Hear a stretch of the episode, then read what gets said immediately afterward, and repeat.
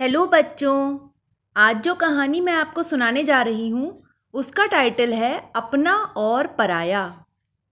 मनोहर one में एक बार बहुत जोरों का तूफ़ान आया। वैसा पहले न किसी ने देखा था और ना ही सुना था। मूसलाधार पानी बरस रहा था, रह रहकर बिजली कड़क रही थी। हवा इतनी तेज थी कि सभी को उड़ाए लिए जा रही थी। वृक्षों के कोटरों में रहने वाले नन्हे पक्षियों के दिल काँप उठे।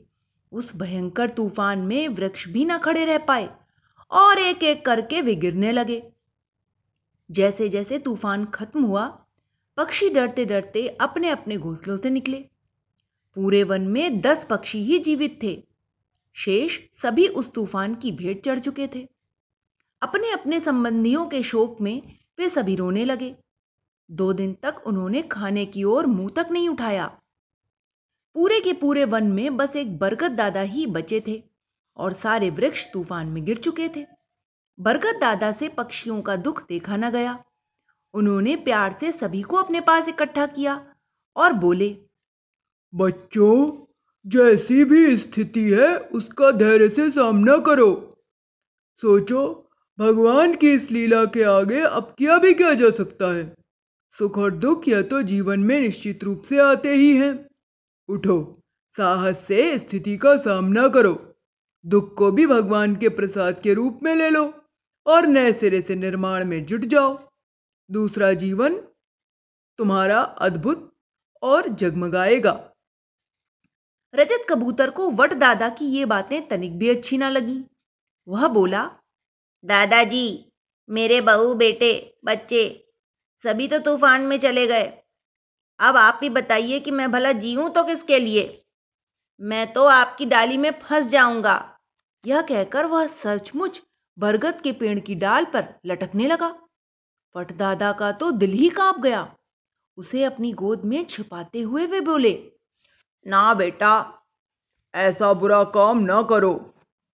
फिर और पक्षियों को समझाते हुए बोले, देखो, संसार में कोई अपना है और ना ही कोई पराया, जिसे हम अपना मानकर चलते हैं, जिसके साथ अच्छा व्यवहार करते हैं, वही हमारा बन जाता है। जिसके साथ हम बुरा व्यवहार करते हैं, वही पराया बन जाता है। हमारा परिवार ही हमारा घर नहीं है केवल, पूरा संसार हमारा घर है। तुम सभी आपस में मिलजुल कर परिवार की भांति रहो। तुम सभी के अकेलेपन का संबंधियों के चले जाने का दुख धीरे धीरे दूर हो जाएगा। सभी पक्षियों को वट दादा की यह बात अच्छी लगने लगी। आखिर कोई भी तो ऐसा नहीं था जिसके घर में कोई चला न गया हो। अतएव सभी पक्षी उसी दिन से मिलजुल कर वट के उस विशाल वृक्ष पर रहने लगे। सभी आपस में प्यार भरा व्यवहार करते थे, एक दूसरे की सहायता करते थे, मिलजुल कर काम करते थे। कल्लू कौआ वहाँ खाने पीने की चीज़ें देखता तो कांव कांव करके सभी को जुटा लेता। श्यामा कोयल सभी के लिए मीठे मीठे आम तोड़ लाती। हरियल तोता दूर दूर जाकर अनार और अमरूद ले आता। रजत कबूतर अनाज के दाने इकट्ठा करके ला देता। बस एक श्वेताब सारस ही ऐसा था, जो कुछ भी काम न कर पाता। वह वास्तव में बहुत बूढ़ा था। उसे कम दिखता था। काम करने में उसकी गर्दन कांपती थी। शुरू शुरू की बात है वह और पक्षियों से कुछ भी न लेता था। कहता था कि औरों पर भार नहीं बनेगा। जो कुछ भी जैसे भी जुटा पाता, खा लेता। पर एक दिन रजत कबूतर से यह देखा न गया। वह बोला, दादाजी, क्या बच्चों का यह फ़र्ज़ नहीं है कि वे बूढ़े माँ बाप की सेवा करें? क्या आपके बच्चे होते तो आप इस प्रकार कष्ट पाते? उसकी बात बीच में ही काटकर श्वेता बोला, आखिर ज़रूरत किस बात की है?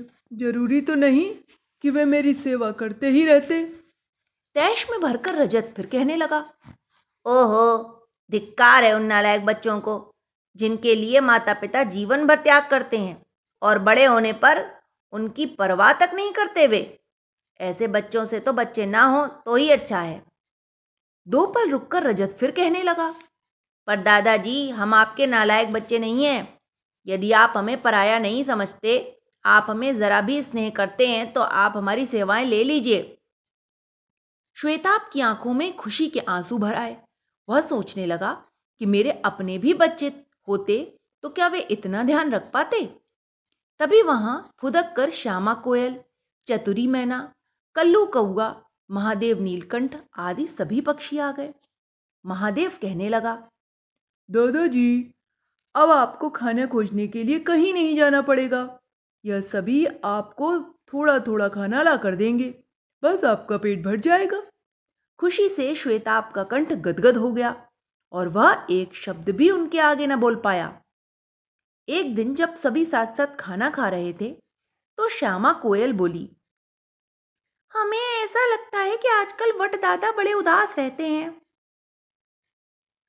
हमको भी कई दिनों से ऐसा अनुभव हो रहा है। लगता है वे अपनी गंभीरता में कोई दुख छुपाए हैं। सभी पक्षी एक ही स्वर में बोले।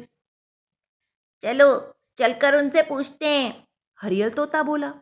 खाना खाने के बाद सभी वटदादा को घेर कर बैठ गए और उनकी उदासी का कारण पूछने लगे।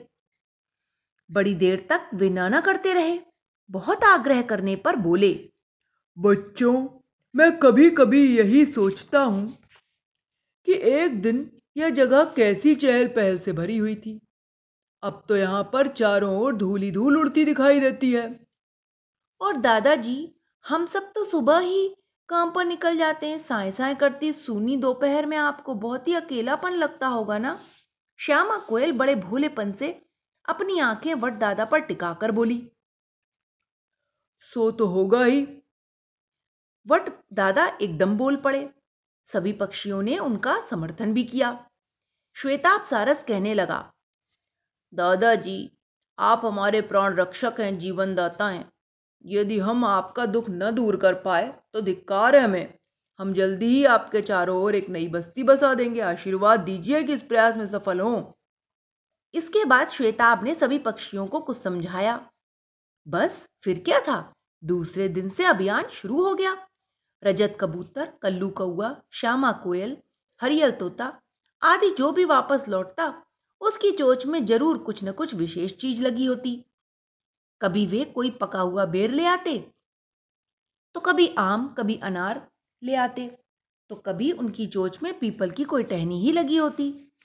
वट दादा के आसपास की ज़मीन को पंजों से वे थोड़ा थोड़ा खोदते, फिर कभी उसमें बीज डाल देते तो कभी कोई टहनी ही गड़ा देते। पंद्रह बीस दिन बाद वर्षा ऋतु भी आ गई और कुछ ही दिनों में बरगद के चारों ओर हरियाली उगाई। नन्ही नन्ही दूब घास का गलीचा बिछ गया। कहीं नीम, कहीं पीपल, कहीं बेरिया तो कहीं जामुन, कहीं अनार के पौधे उगाए। तरह तरह के फूलों के पौधे भी उगने लगे। कुछ ही वर्षों में वे सभी खूब बड़े बड़े हो गए। अब तो वहाँ दूसरे पक्षी भी आकर अपना बसेरा बसाने लगे। कुछ ही समय में पेड़ों पर पक्षियों की अच्छी खासी बस्ती ही बस गई। श्वेताब सारस और वट दादा ने रजत कबूतर, श्यामा कोयल, महादेव नीलकंठ, हरियल तोता, कल्लू कौआ आदि सभी का विवाह भी करा दिया। उनके नन्हे नन्हे बच्चे अब वट दादा की कोटर में रहते थे।